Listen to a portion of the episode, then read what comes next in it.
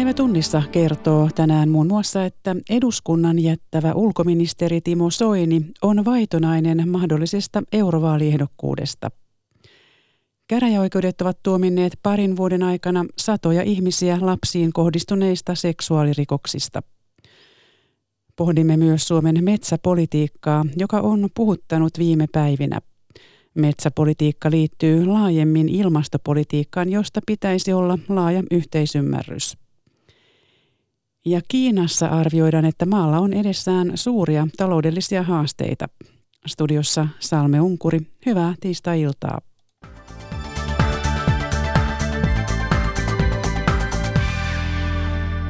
Eduskunnan jättävä ulkoministeri Timo Soini vaikenee jatkosuunnitelmistaan.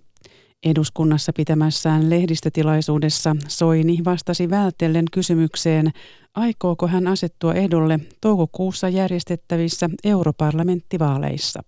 Ei kun nyt hoidetaan tämä pesti loppuun, että, että mä oon vielä kansanedustaja muutaman viikon sitten toimitusministeri vähän sen päälle ja se on parempi, että niistä puhuu sitten, kun ne alkaa olla, olla niin kuin reilassa. Että on tässä kattelut, jotkut kollegat on puhunut vähän etukäteen, niin olen huomannut, että se ei kannata. Soini sanoo jäävänsä kaipaamaan eduskuntatyöstä kaikkia ihmisiä. Poliittisen uransa suurimmaksi saavutukseksi hän arvioi perussuomalaisten puolueen perustamisen. No sanotaan nyt, että on perustanut puolueen yhdessä, yhdessä tota, kolmen muun henkilön kanssa Karstulassa saunamökissä, josta tuli Suomen toisiksi suurin vaaleissa ja kaksi jytkyä, niin on se tietysti aikamoinen saavutus sinänsä. Alle kolmekymppiset suomalaiset uskovat eniten omiin poliittisiin ja yhteiskunnallisiin vaikuttamismahdollisuuksiinsa. Ylen haaveet ja pelot kyselyssä kolme neljästä alle 30-vuotiaasta oli vähintään melko samaa mieltä siitä, että äänestämällä voi vaikuttaa yhteiskuntaan. Lähes yhtä korkea luotto on ainoastaan yli 60-vuotiailla. Tulikukka de Fren. Kaksi kolmasosaa suomalaisista luottaa siihen, että äänestämällä voi vaikuttaa yhteiskuntaan. Tuskinpa on sattumaa, että luku on lähestulkoon sama kuin eduskuntavaalien äänestysprosentti. Mutta mistä johtuu se, että kovin luotto äänestämisen mahtiin on alle 30-vuotiailla, vaikka juuri he äänestävät kaikkein passiivisimmin? Juuso Kettunen, Joensuu. Kyllä me pidän sitä tärkeänä, mutta emme ole itse koskaan käynyt äänestämässä. Mutta varmaan tänä vuonna käyn. Vähän enemmän ottanut selvää tuosta politiikasta ja tälleen. Että emme aikaisemmin ole niin selvillä ollut asioista. Anniina Vuorenmaa Espoosta. Ajattelin, että voisin äänestää, koska se on kuitenkin hyvä mahdollisuus niin kuin, vaikuttaa asioihin ja sillä Mutta täytyy kyllä ed- vielä enemmän niin kuin, perehtyä sitten. Samasta asiasta puhuvat nuoret aktiivit, poliitikot, media eikä aina koulukaan osaa kertoa, miten äänestyslappu liittyy tosielämään. Järvi-Suomen lukiolaisten puheenjohtaja Miika Vaarakallio Jyväskylästä. Äänestäminen ei ehkä kiinnosta sen takia, että kun ei, ei niin kuin silleen tiedetä, mihin sä oikeasti voit vaikuttaa sillä äänestämisellä. Että, että jos niitä ovia avaisi vähän enemmän ja nuorille oikeasti kertoisi, että hei, että jos sä nyt äänestät esimerkiksi eduskuntavaaleissa, niin sä voit vaikuttaa Suomen tulevaisuuteen, Suomen tulevaan politiikkaan sillä kouluissa pitäisi mun mielestä opettaa enemmän niin kuin puolueissa, koska koulussahan nykyään, tai mä oon itse vielä lukiossa, niin yhteiskuntaopin tunnillakin käydään puolueiden niin perusarvot läpi. Jos ne löytäisi niin siellä puoluepolitiikan kartalla itsensä jostain, niin se äänestäminen olisi vielä helpompaa. Arvioi YK-nuorten ja vihreiden nuorten aktiivi Sokorei Mohamed Helsingistä. Vaikka äänestysinto on laimea, Ylen tutkimuksessa juuri alle kolmikymppisten luotto omiin poliittisiin vaikuttamismahdollisuuksiin on kaikkein kovin. Miika Vaarakallio ja Sokorei Mohamed kertovat, mikä on paras tapa vaikuttaa. Mä sanoisin, että se on se, että oikeasti niin kuin kasvotusten näkee ne poliitikot ja oikeasti kertoo niille kasvotusten, että hei, että se asia on näin. Tällä hetkellä kuinka moni oikeasti niistä vanhemmista poliitikoista tietää, mitä me nuoret halutaan. Mä pystyn niinku sen neljän vuoden aikana ihan älyttömästi vaikuttamaan niihin asioihin kuin se, että mä kävisin kerran neljässä vuodessa antamassa yhden äänen, koska somessa pystyy vaikuttamaan niin paljon asioihin ja luo sitä painetta myös päättäjille. Äänestämisen lisäksi suosikkitapa vaikuttaa yhteiskuntaan ovat kansalaisaloitteet. Yle selvitti käräjäoikeuksien antamat lapsiin kohdistuneet seksuaalirikostuomiot kahden viime vuoden ajalta. Tuomittuja oli eri puolilla Suomea useita satoja. Käräjäoikeudet salasivat yli sata päätöstä lasten suojelemiseksi. Marjatta Rautio. Lapsiin kohdistuvat seksuaalirikokset ovat viime aikoina järkyttäneet suomalaisia. Arvostelua ovat herättäneet myös lepsuiksi koetut rangaistukset. Ylen selvitys kertoo, että käräjäoikeuksien kahden viime vuoden aikana antamista neljästä ja puolesta sadasta tuomiosta suurin osa oli lyhyitä ehdollisia vankeustuomioita. Alle sata henkilöä passitettiin vankilaan. Maan suurimmassa käräjäoikeudessa työskentelevän kokeneen tuomarin mukaan selvityksen tulos ja käytäntö vastaavat toisiaan. Näin kertoo Petra Spring. Kun tässä oli mukana kaikki lapsiin kohdistuneet seksuaalirikokset, niin silloin mennään skaalassa ihan, ihan niistä lievimmistä kuvien hallussapidosta niin sitten vakaviin koskemattomuutta loukkaaviin tekoihin, niin kyllä sekin on ihan linjassa siihen, että ei, ei ollut yllättävää. Alin rangaistus oli 15 päiväsakkoa lapsipornoa hallussa pitäneelle nuorelle miehelle. Ankarirangaistus oli puolestaan yhdeksän ja puoli vuotta vankeutta. Sen sai suomalainen mies, joka saalisti uhreja netistä ja yritti käyttää tai käytti hyväkseen yli 30 lasta. Seksuaalirikoksiin syyllistyvät ovat tutkimusten mukaan useimmiten tuttuja lapsille, jopa lapsen lähimpiä ihmisiä. Uhrin ja tuomitun välinen suhde kerrottiin kuitenkin vain osassa tuomioita. Läheiseksi suhde oli kirjattu muutamissa kymmenissä tapauksissa. Käräjätuomari Petra Spring. Silloin kun on lähipiiristä tuttu, niin, niin se tendenssi salata, jotta uhria suojellaan, on tietenkin meidän puolelta niin, niin, niin suurempi, koska, koska kun vastaajan nimi tulee julki, niin jos on lähipiirissä sitten uhri, niin, niin ei se paljon auta, että se uhrin nimi salataan. Eli niissä tapauksissa hyvin usein sitten salataan se asia ihan lopputulosta lukuun ottamatta kokonaan. Käräjäoikeuksien tuomarit salasivat tuomioista eri käytännöillä kolmanneksen, eli reilusti yli sata. Tämä voi vääristää kokonaiskuvaa tekijöistä. Mutta jos miettii, että osa niistä varmaan, ehkä suurinkin osa on näitä lähisuhde tapauksia, niin, niin ei se sitten sekään yllätä. Tuomioista suurin osa on laivoimaisia ja tuomituista 10 prosenttia on varmuudella ulkomaalaistaustaisia. Yle kokosi tiedot neljästä ja puolesta sadasta hyväksikäyttötuomiosta. Aiheesta lisää verkkosivuillamme osoitteessa yle.fi. Haamuhoitajien käyttäminen vanhusten hoivataloissa on ollut melko yleistä. Yle haastatteli aiheesta työntekijöitä ja tutustui ammattiliitto Superille lähetettyihin haamuhoitajien ilmiantoilmoituksiin. Valvira harkitsee parhaillaan rikosprosessin käynnistämistä hoivayhtiöitä vastaan. Yrjö Jelt. Yle haastatteli vanhusten hoivayrityksissä työskennelleitä henkilöitä ja sai käyttöönsä ammattiliitto Superin ilmoita haamuhoitajasta kyselyn tuloksia. Niiden mukaan on nähtävillä, että haamuhoitajien käyttö yrityksissä on ollut melko systemaattista. Meillä on käytetty haamuhoitajia jo monta vuotta. Hoitajamitoitukseen lasketaan mukaan myös muun muassa talonmies ja keittäjät. Haastatellut esimiehet kertovat, että työvuorokikkailu ja haamuhoitajien käyttö on ollut hoivatalojen hyväksymä tapa. Työvuoroja on esimerkiksi laitettu nimettömille henkilöille ja sellaisille, joiden ei ole ollut edes tarkoitus tulla töihin, eli haamuille. Työvuorolistoille laitetaan entisen tuntityöntekijän nimelle vuoroja, kun havaitaan henkilöstövajetta. Terveysalan valvontavirasto Valvira harkitsee parhaillaan rikosilmoitusta hoivayhtiöistä. Valviran mukaan työvuorolistat eivät ole aina olleet totuudenmukaisia. Asia on saanut nyt hoivayhtiöihin vipinää ja esimerkiksi Esperissä työvuorolista käytäntö uudistetaan kokonaan. Henkilöstöjohtaja Maria Pajamo. Tarkoitus on saada pian käyttöön sellainen malli, joka on kaikille osapuolille täysin selkeä, toimiva ja, ja läpinäkyvä. Terveydenalan ammattiliitot Tehy ja Super ovat kritisoineet haamuhoitajakäytäntöä jo vuosia. Liittojen mukaan työvuorolistoilla kikkailun avulla yhtiöt ovat alittaneet hoitajamitoituksia ja säästäneet rahaa. Hoivayhtiöissä haamujen käyttö kiistetään. Mehiläisen hoivapalvelujohtaja Niklas Häärus. No meillä on hyvin selkeä ohjeistus siitä, että meidän lopullisissa työvuorolistoissa on vain toteutuneet tunnit nimetyillä työntekijöillä. Valveran päätöstä rikosprosessin käynnistämisestä odotetaan parin viikon sisällä.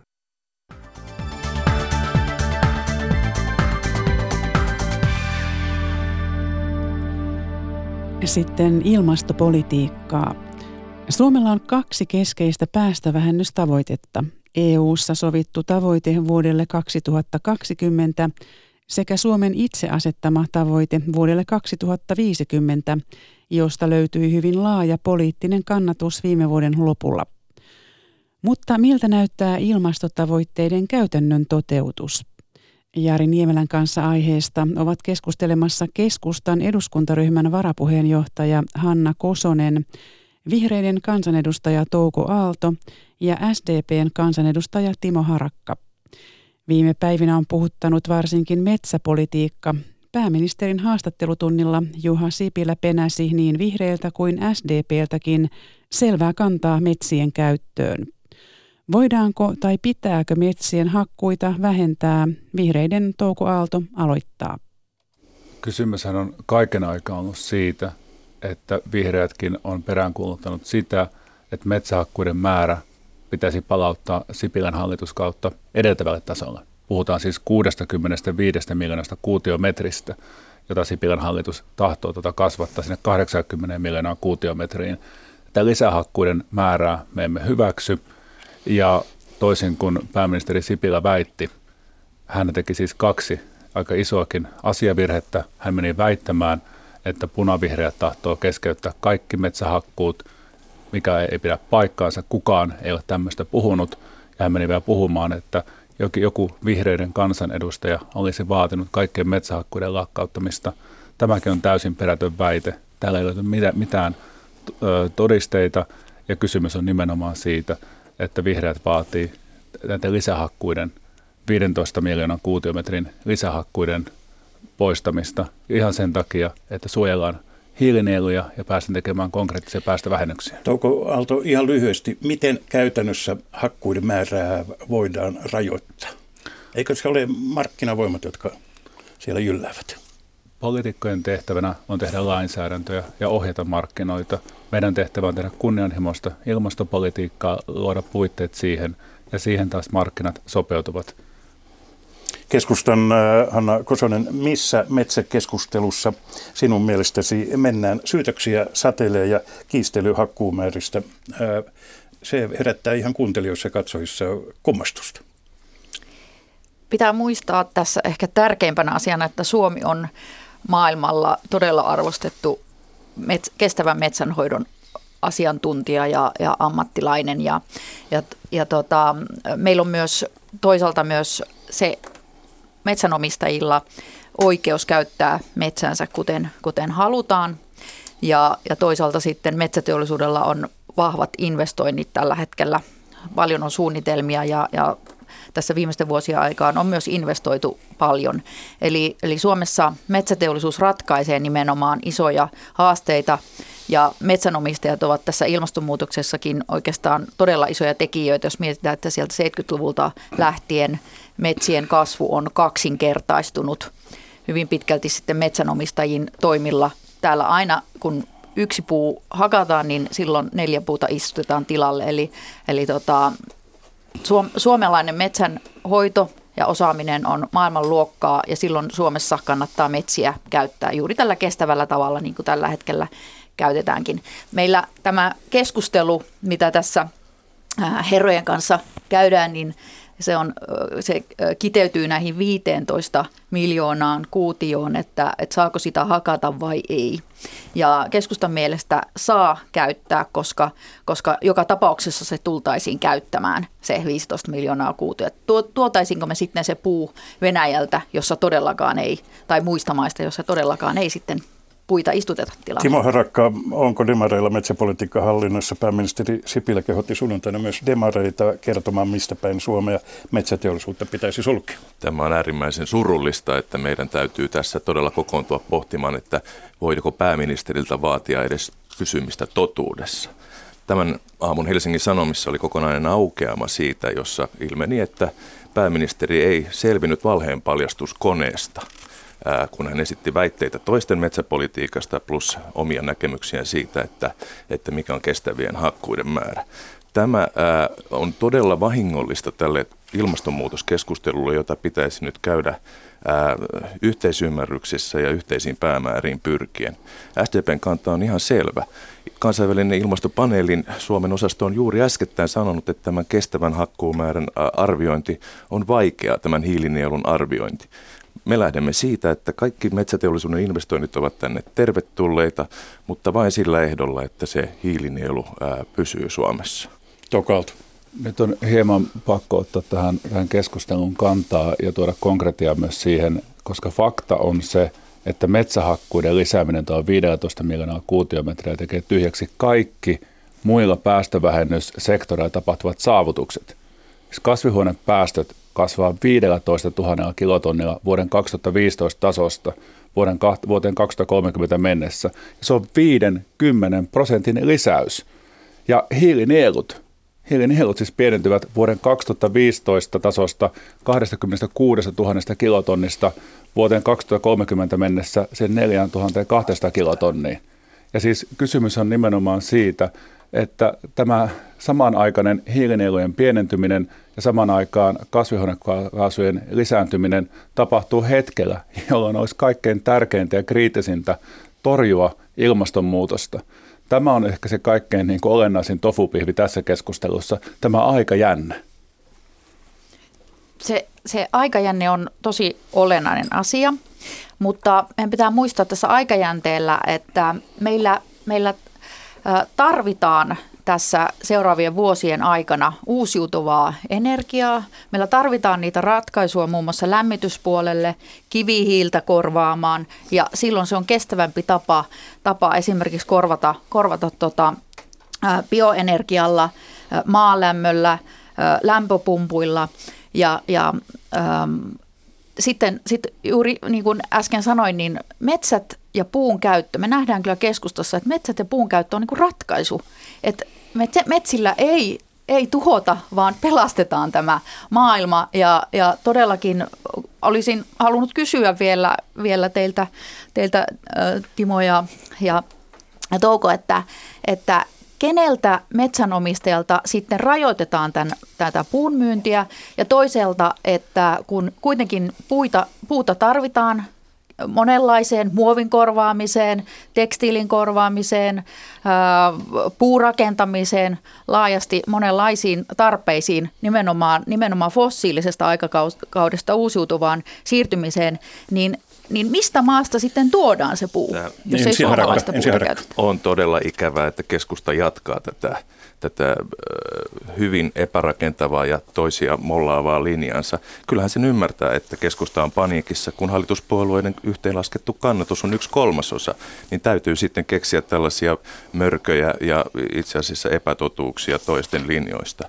Suomalainen metsäteollisuus se on sosiaalidemokraattien ikuisessa suojeluksessa, kuten jokainen tietää, että on aika säälittävää, että, että tätä yritetään kyseenalaistaa. Jos nyt ajatellaan vaikka kotimaakuntamme, joka on Toukolle ja minulle yhteinen Keski-Suomen suurta, suurta biotuoteinvestointia, niin sinnehän SDP sijoitti 130 miljoonaa euroa jo ennen kuin ää, tätä investointia oli edes tehty. On aivan selvää, että kaikki biotalousinvestoinnit, joita Suomeen tehdään, niin, niin otetaan vakavasti. Mutta nyt on myöskin käynyt ilmi, että ei se biotalous nyt ollutkaan mikään taikasauva. Eivät ne investoinnit olekaan toteutuneet. Esimerkiksi tämä kuuluisa kiinalaisten Kaidi-hanke, jonne Karl Hanglund lähti eduskunnasta. Nyt on näin, että biotalous tuntuu olevan taloudellisesti kannattava niin kauan, kun sitä poliittisesti subventoidaan mutta itsellään se ei suinkaan ole mikään ää, taikasauva. Ja jos nyt ajatellaan sitä arvonlisää, mitä metsäteollisuudesta saadaan, niin onhan se jotenkin surullista, että vain kaksi prosenttia tai alle kaksi prosenttia on esimerkiksi huonekalutuotantoa, joka on kestävää ja, ja, ja arvonlisältään korkeatasoista – on surullista, että puurakentamisen osuus kerrostaloista on edelleen 2-3 prosentin luokkaa. Nämä ovat myöskin hiilen sitoja, nämä ovat kestäviä ratkaisuja, nämä ovat sellaisia vientituotteita myös Suomelle, joista olisi paljon enemmän hyötyä kuin näistä, ää, näistä tota, ää, tästä pienemmästä ää, näpertelystä. Ja on hullua, että Suomeen tuodaan kolme kertaa enemmän huonekaluja kuin mitä täältä viedään. Touko Aalto, mikä on tämä puun ää, käyttö korvaavana raaka-aineena? Mietin sitä, että on totta kai fiksua se, että jos pystytään muovia korvaamaan, ja sanoisinkin juuri näin, että, että Suomessa puuta, meidän vihreää kultaa käytetään, niin se on paljon fiksumpaa pyrkiä miettimään sitä, että miten teollisuudessa voidaan korvata muovia, miten voidaan käyttää pitkäkestoisia tuotteita, jotka sitovat hiiltä sen sijaan, että minullekin muun muassa Äänekosken paperi, paperityöhenkilöt ovat monta kertaa tulleet puhumaan, että heitäkin harmittaa se, että meidän vihreitä kultaa meidän Kiinaan vessapaperiksi. Onko tämä nyt meidän parasta käyttöä meidän niin kuin metsille? Paitsi ja, Äänekoskella tehdään tekstiilikuitua, joka kyllä on te, erittäin korkeatasoista Kyllä tehdään. Ja, ja, ja, Timo, hyvä, Timo hyvä. Tiedän oikein hyvin myös tämän näin. Ja se vaan, että kun mietitään, että miten kokonaisuudessaan virrat menee ja mihin, sitä käytetään, sen takia onkin fiksua keskustella myös siitä jalostusarvosta ja mihin sitä kaikkea käytetään. Ja nimenomaan mietin tekstiiliteollisuutta, mietin, mietin erilaisia huonekaluja, mutta samaan aikaan on pakko myös muistuttaa vähän tästä mittakaavasta. Eli tämä metsähakkuiden lisäykset, ne pienentää metsien vuosittaista hiilinielua määrällä, joka vastaa koko Suomen liikennesektorin vuosittaisia päästöjä. Tässä ei ole ihan pienestä asiasta kysymys. Mutta se on vain yksi osa tätä kokona, kokonaiskuvaa, se ei ja, ole ainoa, ja, koko, ainoa ja, asia. Ja kokonaiskuvasta kun puhutaan, kuten toin tuossa aikaisemmin esiin, mikä tulee YK maaraportista, niin nämä metsähakkuiden lisäykset tekevät tyhjäksi kaikilla muilla päästösektorin päästösektorin osa-alueilla tehtävät vähennykset tyhjiksi. Ei ne hautaa alleen kaiken muun, jos hiilinielut tipahtaa niin, romahtaa niin voimakkaasti alas ja samaan aikaan ilmakehä vapautuu yhä enemmän kasvihuonepäästöjä. Anna Kosonen, mihin perustuu keskustan halu investoida puun käytön lisäämistä Suomessa elämään? Keskusta esitteli näitä metsälinjauksia. Viime viikolla julkaistiin VTTn, Sykkeen ja Luken yhteinen tutkimus, jossa, jossa todettiin siitä se, että Suomella on mahdollisuus päästä 2040 mennessä hiilineutraaliksi myös näillä, näillä hallituksen hakkuutavoitteilla. Ja meidän ajatus on se, että, että juurikin, että jos me lähdetään rajoittamaan, rajoittamaan suomalaista, suomalaisten metsänomistajien puun myyntiä tai metsäteollisuuden investointeja, niin silloin silloin se tarve joka tapauksessa tulee jostain muualta, eli, eli puut, puut hakataan jossain muualla. Ja suomalainen metsäte, to, metsähoito on niin, niin hyvää luokkaa, että, että meidän kannattaa täällä Suomessa Suomessa sen verran käyttää, koska siltikin meidän, meidän nielut tulevat vähitellen, mutta kuitenkin kasvamaan. Meidän pitää vahvistaa nieluja toisella tavalla, esimerkiksi metsittämällä turvealueita ja, ja peltoja ja teht, meidän tehtävä myös ilmasto hakkuita, eli, eli tuota, tehtävä näitä rästihakkuita sieltä, sieltä huonosti hoidetusta Timo, Timo Harakka, mikä merkitys tällä metsäpolitiikalla on ilmastotavoitteiden toteuttamiseen,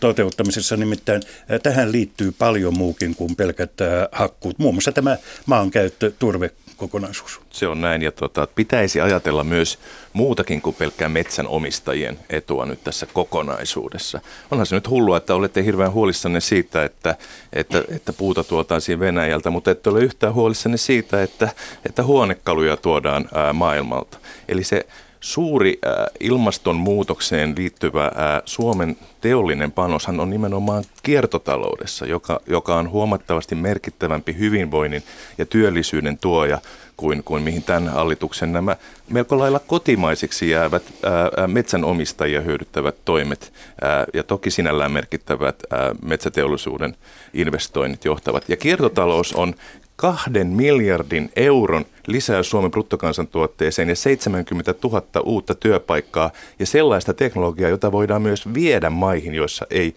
puut kasva. Jätteiden käsittelyä, kiertoa, suljettua kiertoa, kaasuttamista ja nimenomaan nestekin on nyt siirtynyt nimenomaan tähän muovin kemialliseen kierrättämiseen tämän biopolttoaineen tuotannon lisäksi. Hanna Kosonen, toivottavasti vastaat lyhyesti tähän.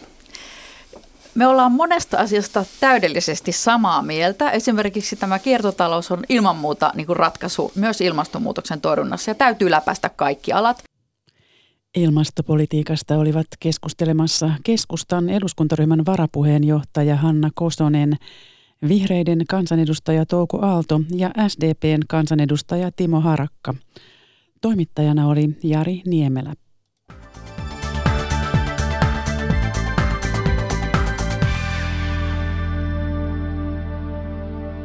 Suomalaismies on perustanut yrityksen, jonka ohjelmistoja käytetään rahanpesun ja kyberrikollisuuden torjunnassa. Niiden avulla epäilyttävät rahansiirrot saadaan kaivetuksi esiin miljoonien siirtojen joukosta lähes reaaliajassa. Lontoossa toimivan yrityksen asiakkaina on kansainvälisiä pankkeja ja viranomaisia. Aapo Parviainen. Hiljattain on uutisoitu monista miljardiluokan rahanpesuepäilyistä. Niiden selvittäminen on työlästä, koska raha liikkuu sekunneissa läpi maailman ja ketjussa voi olla satoja pankkeja. Lontoon Cityn uumenissa toimiva Financial Network Analytics FNA on rakentanut verkkoanalytiikan keinoin ohjelmistot, joilla nämä rahansiirrot saadaan näkyviin ja kuvatuksi. Yrityksen perustaja, suomalainen Kimmo Soramäki sanoo ohjelmiston tehostavan huomattavasti väärinkäytösten jäljittämistä. Käsipelillähän näitä varmaan pystyy tekemään yhden päivässä tällaisista isommista verkoista ja automatisoimalla sen pystyy tekemään tuhansia sekunnissa. Tehokkuutta myös tarvitaan, sillä maailman tietoverkoissa tehdään miljoonia rahansiirtoja käytännössä ympäri vuorokauden. Rahanpesun jäljittämisen ei tarvitse enää olla neulan etsimistä heinäsuovasta. Erilaisia tietokantoja yhdistelemällä voidaan sitten katsoa, että mihin tämä liittyy, tämä omituinen tapahtuma. Menetelmällä voidaan myös torjua pankkeihin kohdistuvaa kyberrikollisuutta. Se on kasvava uhka rahajärjestelmälle, kertoo Kyberturvallisuuskeskuksen tietoturva-asiantuntija Pekka Tetri. Haastavimpia tapauksia on kehittyneet hyökkääjät, joiden aktiviteetti ei onneksi tässä vaiheessa ole Suomeen, suomalaisiin pankkeihin niin hyvin kohdistunut johtuen siitä, että suomalaiset pankit eivät ole niin helppoja kohteita. Ylipäätään maailman rahajärjestelmä on altis menemään sekaisin häiriötilanteessa, jos häiriön syytä ei kunnolla tiedetä. Tämä huomattiin kymmenisen vuotta sitten, kun finanssikriisi ajoi maailman talouden lamaan. Kimmo Soramäen mukaan verkkoanalytiikan avulla siltä olisi vältytty.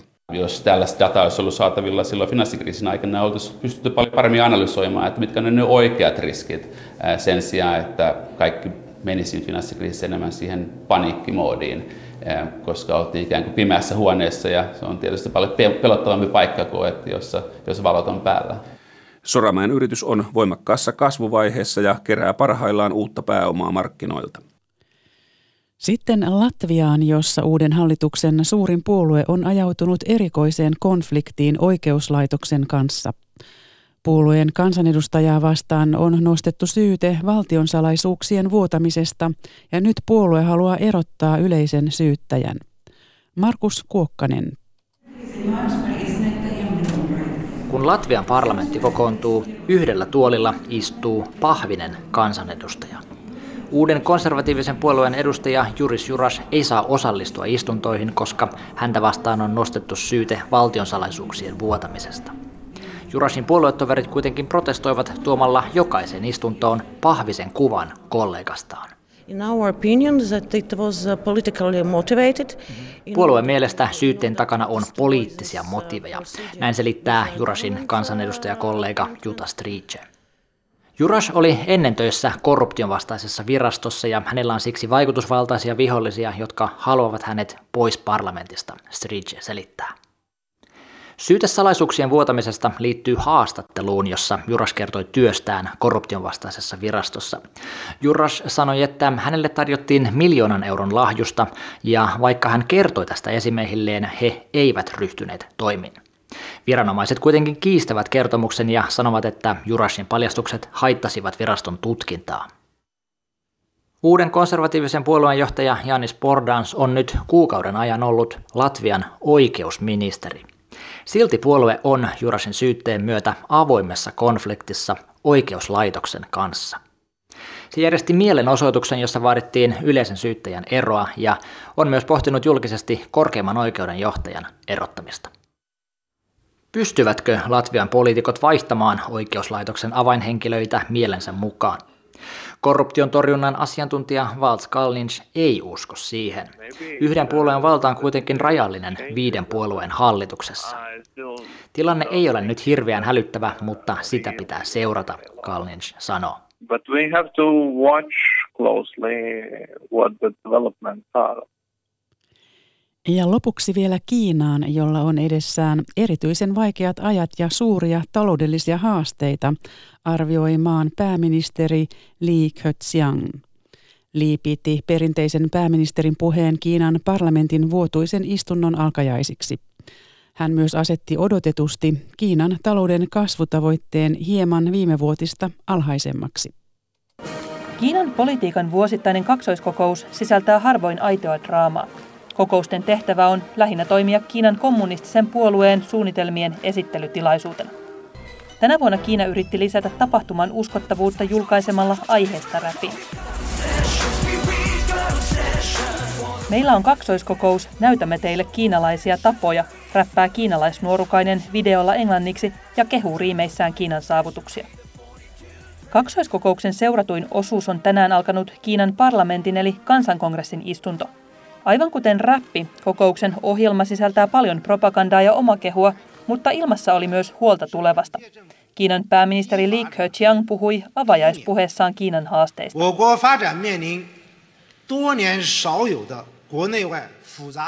Kiinalla on edessään harvinaisen monimutkainen ja vakava tilanne. Taloutta uhkaavat uudet paineet, Li sanoi. Pääministerin arvio maan tilanteesta ei tule kenellekään yllätyksenä. Kiinan talous hiipuu ja maa on jo pitkään ollut tienristeyksessä. Kiinan vanhat kasvun lähteet on imetty loppuun ja monet valtionyhtiöt ovat korviaan myöten veloissa. Uusin haaste on kauppasota Yhdysvaltain kanssa. Sen myönsi tänään myös Kiinan johto.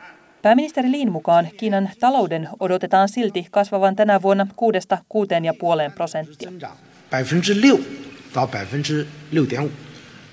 Kiinan virallisten tilastojen mukaan talous kasvoi viime vuonna 6,6 prosentilla, eli hitaammin kuin lähes kolmeen vuosikymmeneen. Asiantuntijoiden arvion mukaan oikeat kasvuluvut ovat tätäkin alhaisemmat. Selvitäkseen alhosta Kiina aikoo nyt leikata arvonlisäveroja ja poistaa työnantajien sosiaalimenoja auttaakseen kotimaisia yrityksiä. Kansankongressin pari viikkoa kestävän istunnon avajaispäivänä kuultiin myös lupauksia helpottaa ulkomaisiin yrityksiin Kiinassa kohdistuvia rajoituksia. Pekingistä Jenny Matikainen. Ja tähän raporttiin Kiinasta päättyy tiistain päivätunnissa. Mukavaa loppuiltaa.